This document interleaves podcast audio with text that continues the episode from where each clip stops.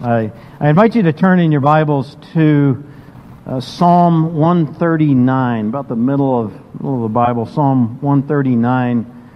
Uh, we have finished for a time the series that we've been uh, walking through in Matthew's Gospel. We'll pick up and finish uh, with the, the, the Matthew's Gospel account later. Uh, but we're going to do, uh, for a, a, couple of weeks or a few weeks, do some Psalms. And this morning, we're turning to a very familiar psalm to many of us. I might say most of us here. Uh, I want to start this morning with a question for us. With the billions of people that live upon this earth, the estimates are close to 8 billion people, more than we can think of, imagine in our minds. All these people, all their, their problems and issues and things that need attention. Does God think at all about you? Do you think that you're important to God? Or does He really just have too much stuff going on to trouble Himself with, with you, one single person.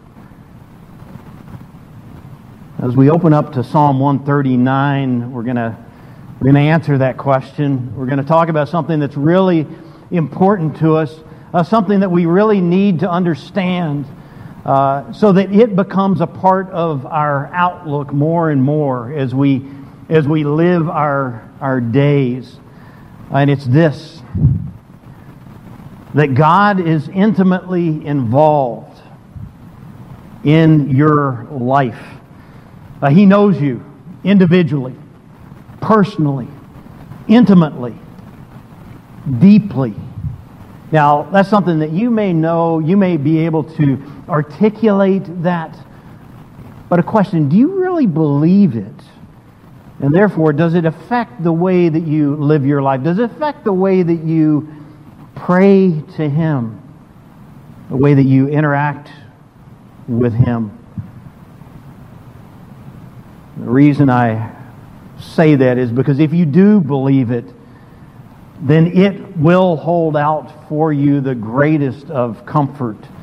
Uh, that the God of the universe, who is everything that we've been talking about, if you've been in the, the uh, family Sunday school class as we've gone through the confession, talked about God, uh, everything there is true that He is immense, that He is eternal, uh, without beginning or end, that He is infinite, that He is unchangeable. All of that is true, and, and He knows and loves and, and cares for us individually as those who are His.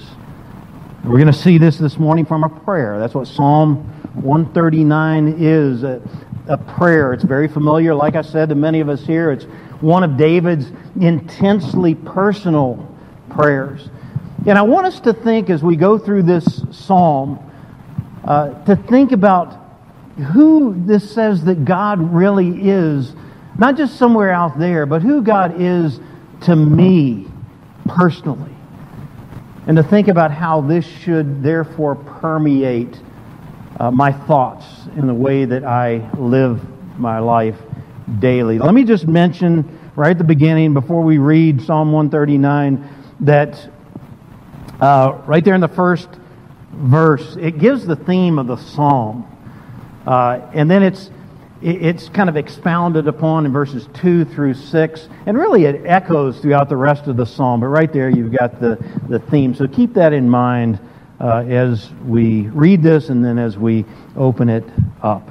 So, Psalm 139. O Lord, you have searched me and known me. You know when I sit down and when I rise up. You discern my thoughts from afar.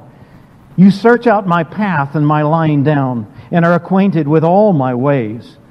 Even before a word is on my tongue, behold, O Lord, you know it altogether. You hem me in behind and before, and lay your hand upon me. Such knowledge is too wonderful for me. It is high, I cannot attain it. Where shall I go from your spirit? Or where shall I flee from your presence?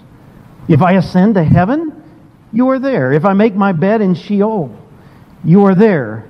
If I take the wings in the mor- of the morning and dwell in the uttermost parts of the sea, even there your hand shall lead me, and your right hand shall hold me.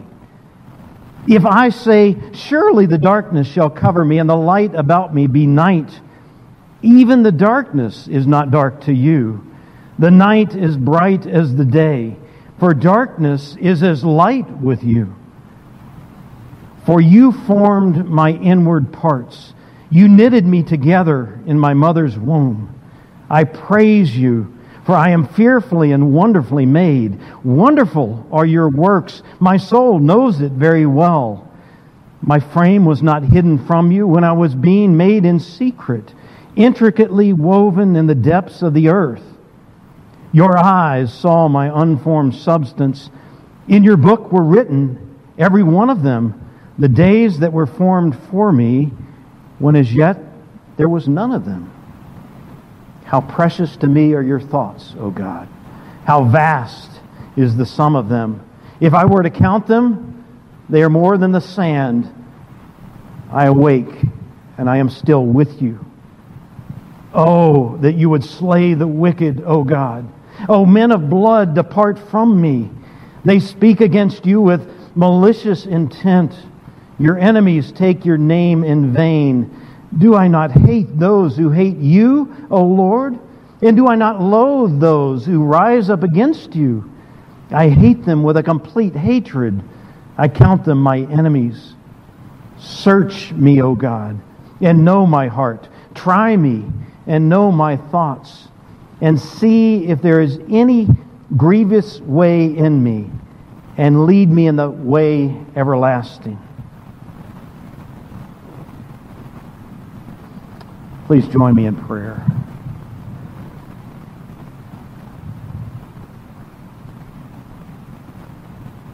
Lord God, what, what comfort we are able to have from you at your hand when, when we see you for who you truly are and we see ourselves in a right way if we are those in relationship with you. And so I pray this morning that you will open our eyes to be able to, to see these truths, the eyes of our hearts, uh, that we might see and, and know these things in a, in a greater way. Uh, give us discernment, give us understanding that we, that we need. Um, we pray this by the Lord Jesus uh, in his name. Amen.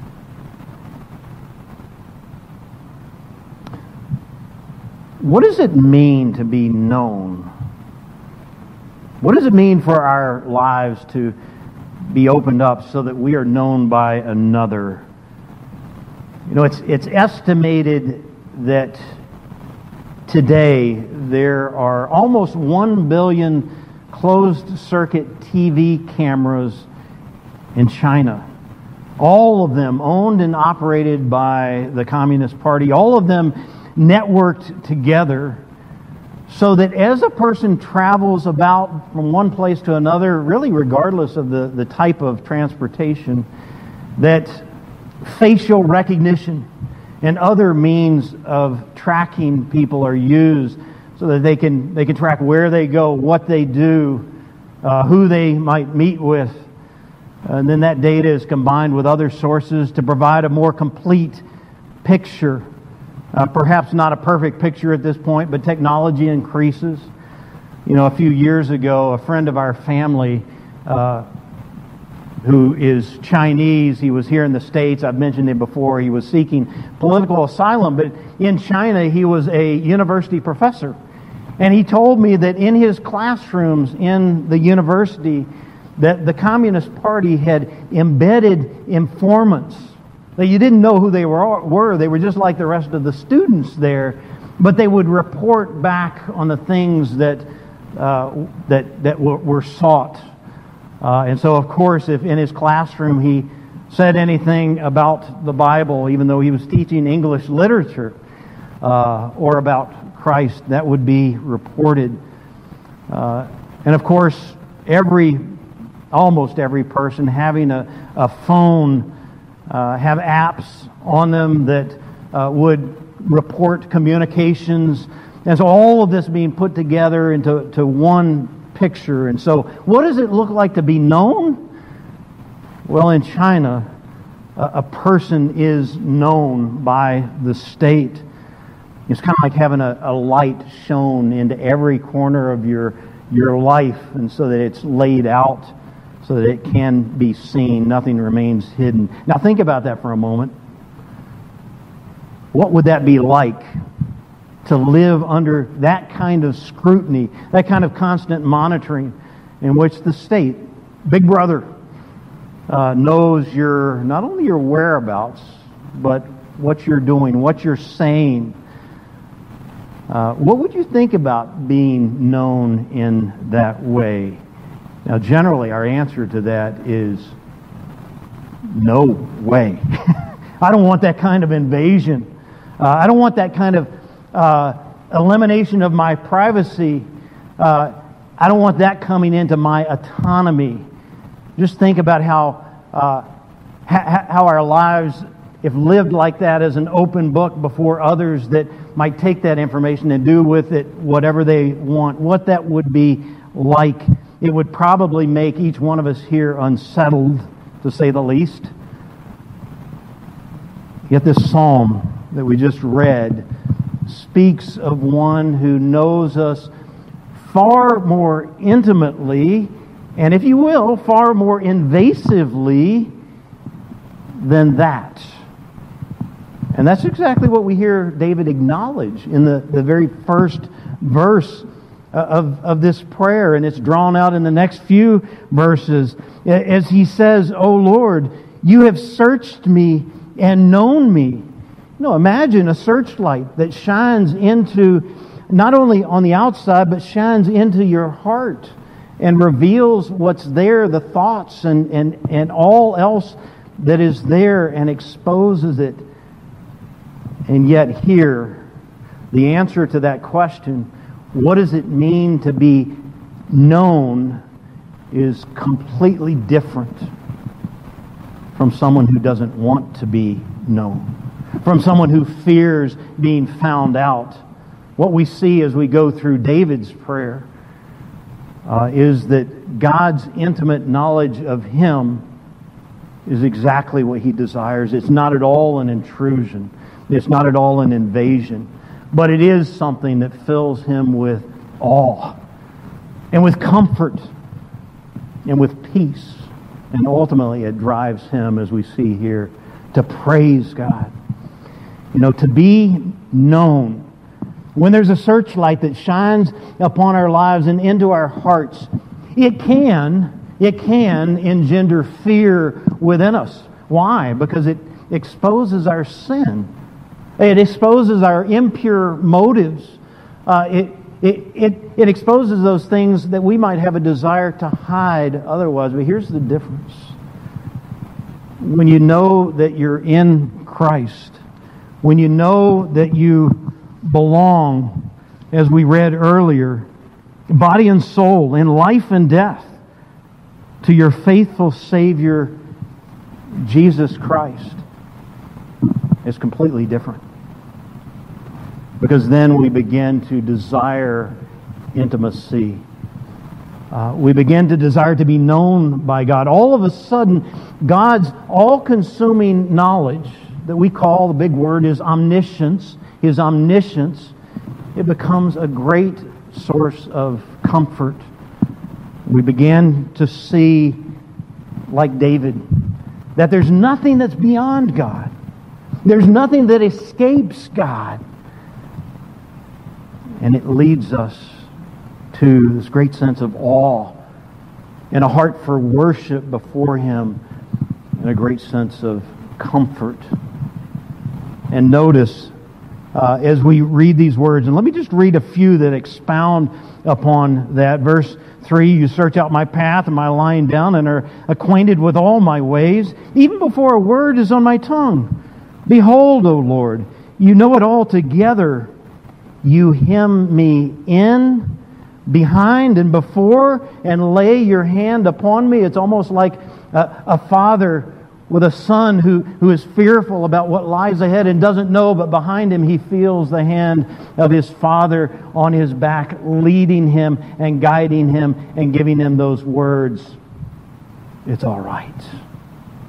I've got your back. That's the sense of what we see here. And, and, and notice, this is not a God whose attention is out there, but it's a God whose attention is right here David is saying, This is the God who knows me intimately. And so all David can do is exclaim, and we see it in verse 6. He doesn't understand it all, nor does he need to. He says, Such knowledge is too wonderful for me. It is too high. I cannot attain it. It's an exclamation of awe at this God, his God. And so the main idea in the psalm is exactly that, that God knows me intimately.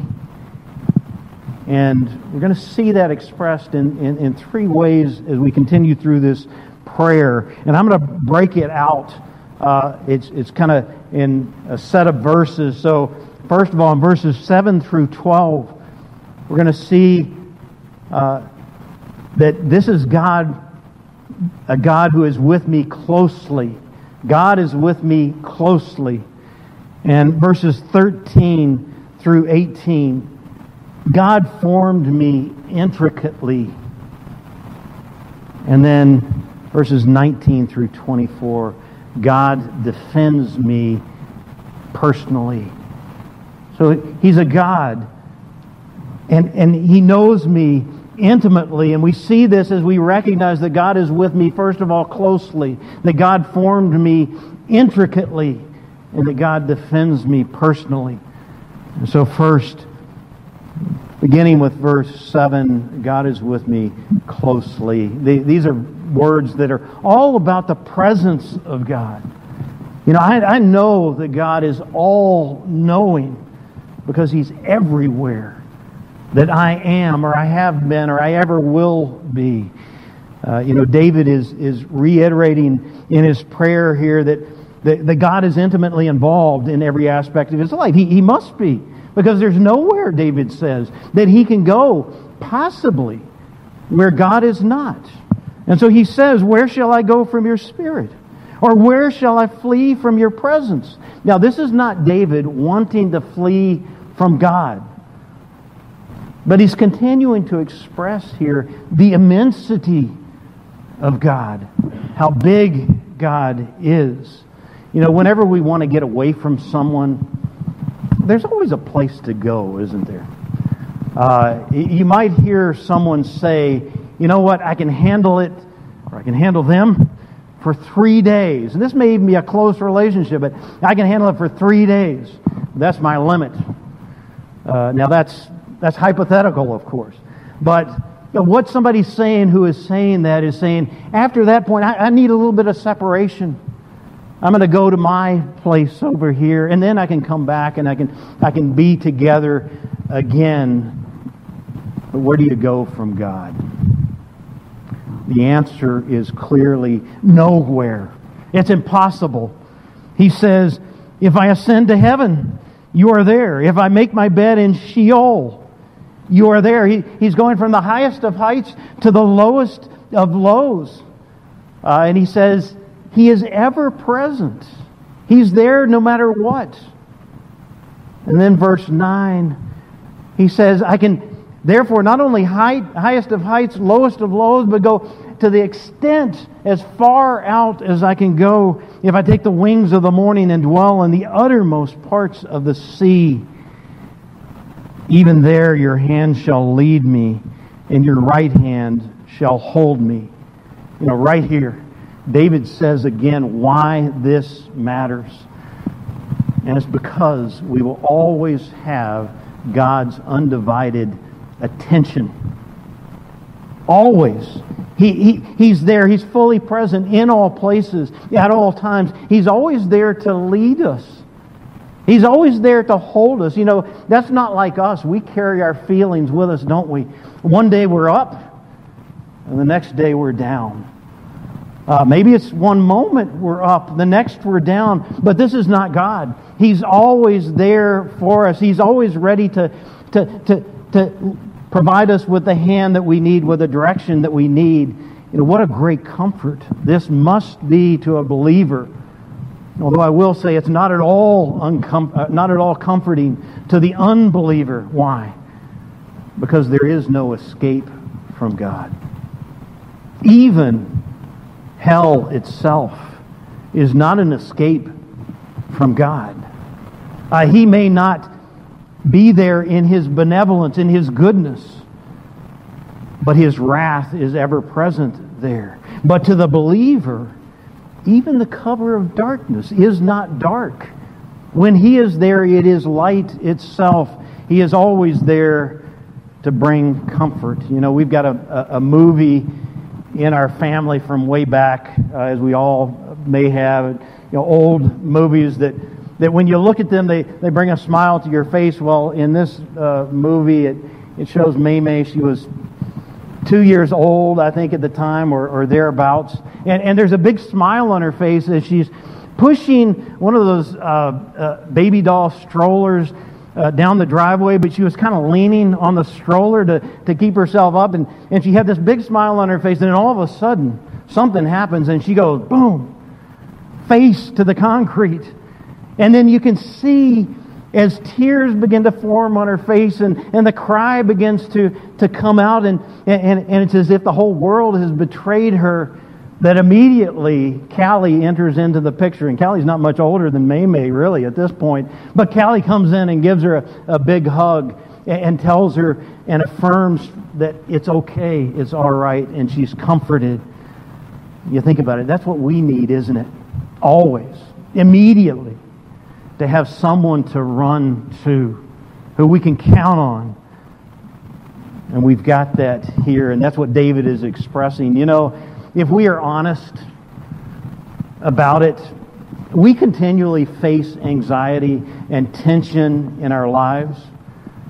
And it's always there. Yesterday, those of us that were at the Presbytery meeting heard that out of another psalm uh, that was preached to us about our anxiety is always, it, it, it's always there. Why? Uh, or it can be because right around the corner, we're liable to fall flat on our faces in the same way. You know, it may be uh, due to a fall into sin. It may be due to experiencing pain in some way, physical pain, emotional pain, contempt from someone else, uh, loss. But that's the world that we live in, isn't it? But it creates anxiety as we live our days.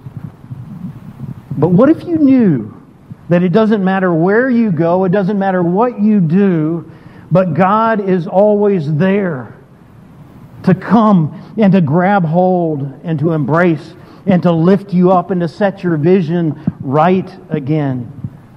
Uh, he's always there so that in that moment that you fall, you're picked up. That He's present with you. He's, he's holding you. He's leading you. Well, that is the God that David is praying to. And that's the God that we are able to look to and to see uh, as well. So he's with me closely. Secondly, God formed me intricately. And I'll just say these next few verses, beginning with verse 13, are some, I, I believe, they're some of the most powerful and most compelling words in Scripture. Now, we also often use them to speak about the horror of abortion. But not only because they speak about a birth in the womb, but also because they make such a clear case for the beauty and value and purpose of life itself, as each one is individually and intricately crafted by the hand of God. So, as I read a couple of these words, think about how personal and how intimate God's knowledge of you is. for you formed my inward parts. You knitted me together in my mother's womb. I praise you, for I am fearfully and wonderfully made. Wonderful are your works. My soul knows it very well. My frame was not hidden from you when I was being made in secret, intricately woven in the depths of the earth. Think for a moment how personal this is. You formed my inward parts. You knitted me together. You know, right there, uh, David is, is talking about us that we are valuable to God, that we are made intricately, that we are made in an amazing way, so much that it brings him to an exclamation of, of praise. You know, it's hard to read these words and remain in a place of darkness, in a place of self loathing. If God loves me in this way and loves what he has created, who am I to devalue his creation? And then this leads us beyond God's creation, doesn't it? Because it goes on to, uh, to point out that He created us with a destiny. He created us with purpose. Look down at verse 16. Your eyes saw my unformed substance.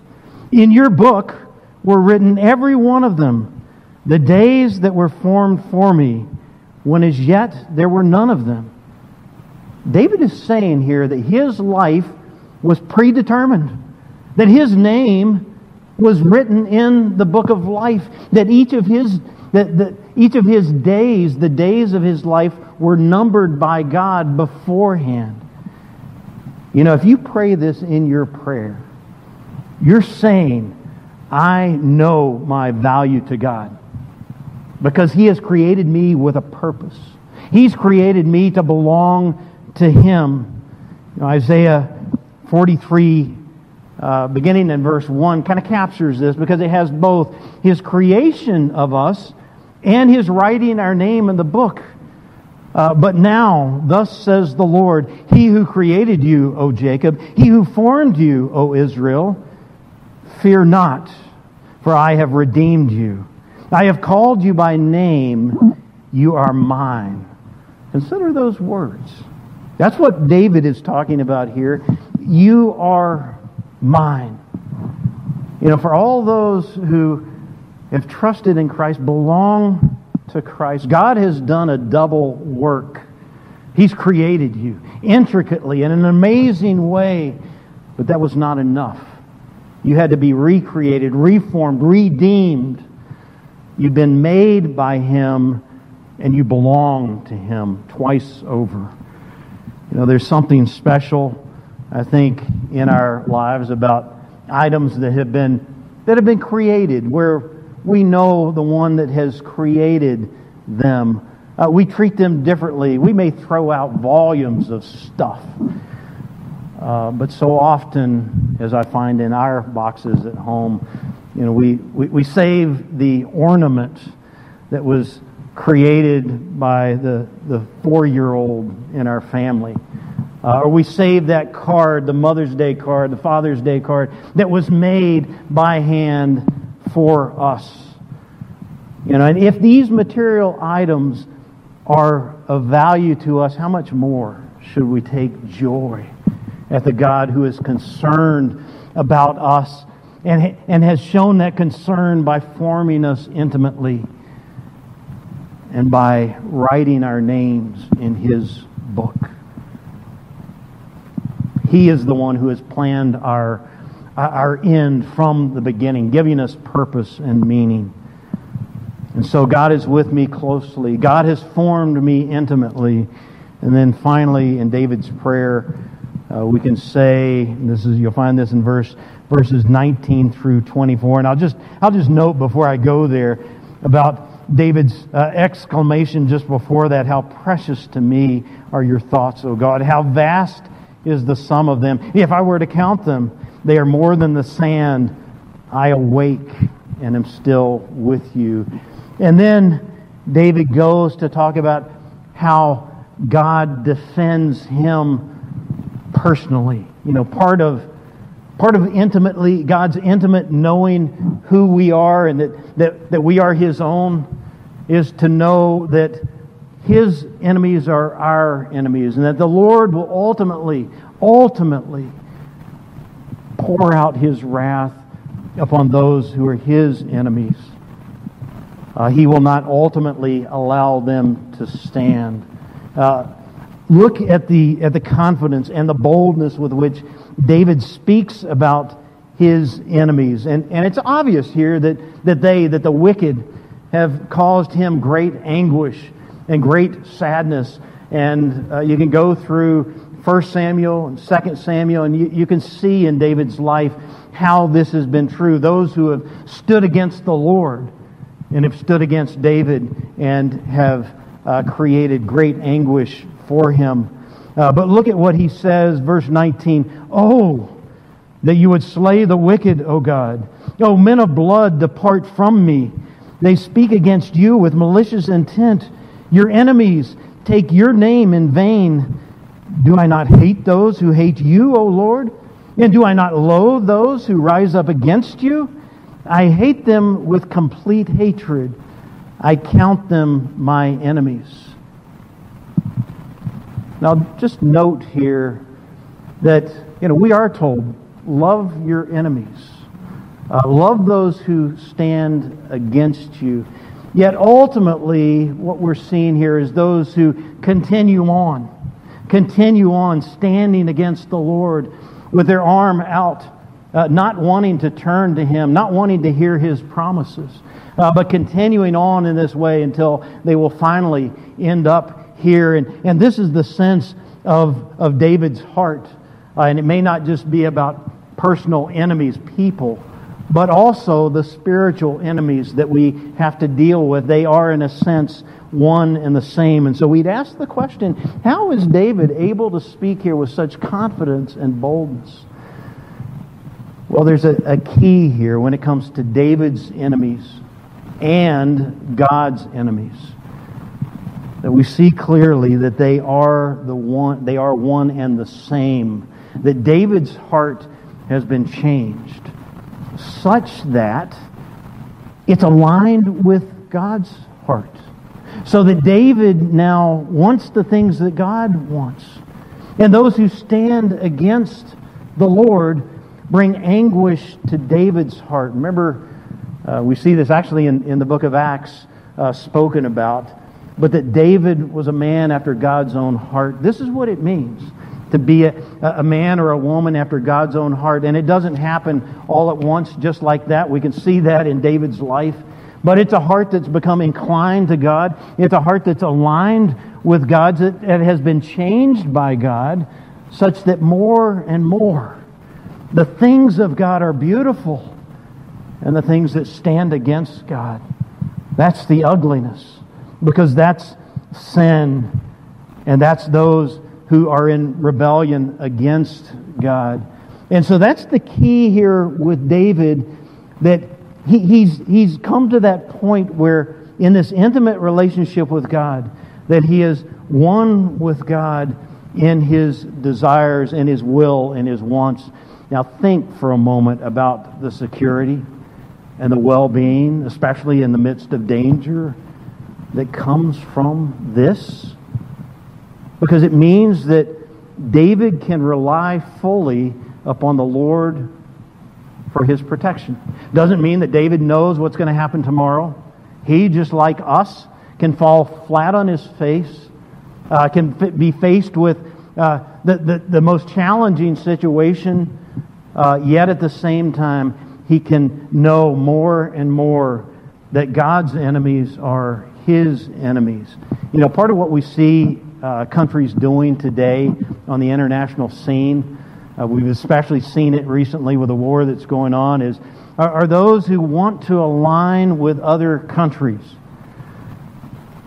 And I'll, I'll, I'll speak especially about a small country. Think of Luxembourg tiny. Or think about Iceland, which doesn't have an army, uh, almost no military might. Yet, as soon as Iceland aligns itself, which it has in NATO, with the United States, which has great military might, great power, What's the result? Imagine what that means to them. That any, anyone that might invade them has to face the, the, the military might of the big powers, the United States and the rest of NATO. Think about the security that that provides. Because of that alignment, they're able to know that their defenses are vast. And it has to affect the way that they, they conduct life and speak and project themselves. Well, this is the comfort that we can have when we're aligned with the Lord. Who has the greatest might of any that's out there? Who do we know that has already achieved, in essence, victory over his enemies? Who do we know that's over all things? And we even use that, the, the, those words that he is all powerful. It is the Lord God. And David knows that as he prays to him. And so he knows that the Lord's victories are his victories. And so he can continue forward day after day with that great sense of security. And so you can see all the way through uh, that God's presence with us means. It's a statement of that intimacy with which He knows us. It means that there's great comfort there. It means that we are able, no matter where we go, no matter what we do, we are able to know His comfort. Uh, also, uh, that, that God has cared about us. He has formed us intimately. He has written our names in the book of life. And therefore, we are able to go through life with this great sense of he as our Father and we as His child, we are cared for, we are watched over, and then finally, uh, that even with uh, the, the greatest challenges that we face, those who may be, may be against us, uh, the spiritual powers that we face in this world, that God defends us personally, that we are His, we belong to Him. Look at kind of the result from that. Just Look at, and we'll finish with this, verses 23 and 24. David began by saying, You have searched me and known me. And look at how he ends. Now he says, Search me, O God, and know my heart. Try me and know my thoughts. And see if there be any grievous way in me, and lead me in the way everlasting. This is an invitation, isn't it? David is still sinful. And so this is an invitation by David come into my life, Lord, see what you find. And no matter what it takes me through, no matter what I have to face, do that work inside of me. Heal me, make me more like, and we can say today, make me more like the Lord Jesus Christ. And that needs to become our desire. And really, as we come to the table this morning, that's exactly what we're, we're doing. We're, we're opening up our hearts. We're saying, I, I remember, I'm reminded, Lord, of who you are and what you have done of the Lord Jesus and the relationship that I am in. And now, out of that, I know that I am yours. And I know that that work that you once began in me, begun in me, that you will continue that work until it is complete. And so as we come to the table this morning, uh, we come to a place of great comfort uh, and to a place in which we are reminded about who He is and about who we are in Him. Uh, let me say a word of prayer. Father, we thank you for that, uh, that comfort that we are able to have. Thank you, Lord, that uh, we are able to open up to Psalm 139 and, and to pray that prayer as if it is our prayer. At the same time, Lord, we acknowledge that we need your help. That we are those who don't always see things in that way. We don't always understand uh, that which we have when we belong to you. Uh, we have many things in our lives that cause us to doubt and to go in another direction. And so we pray for your help. to help us to take these words in, to know them, to make them ours and to know that this is the relationship with you that we are able to have. Uh, we do pray for your help in Jesus' name.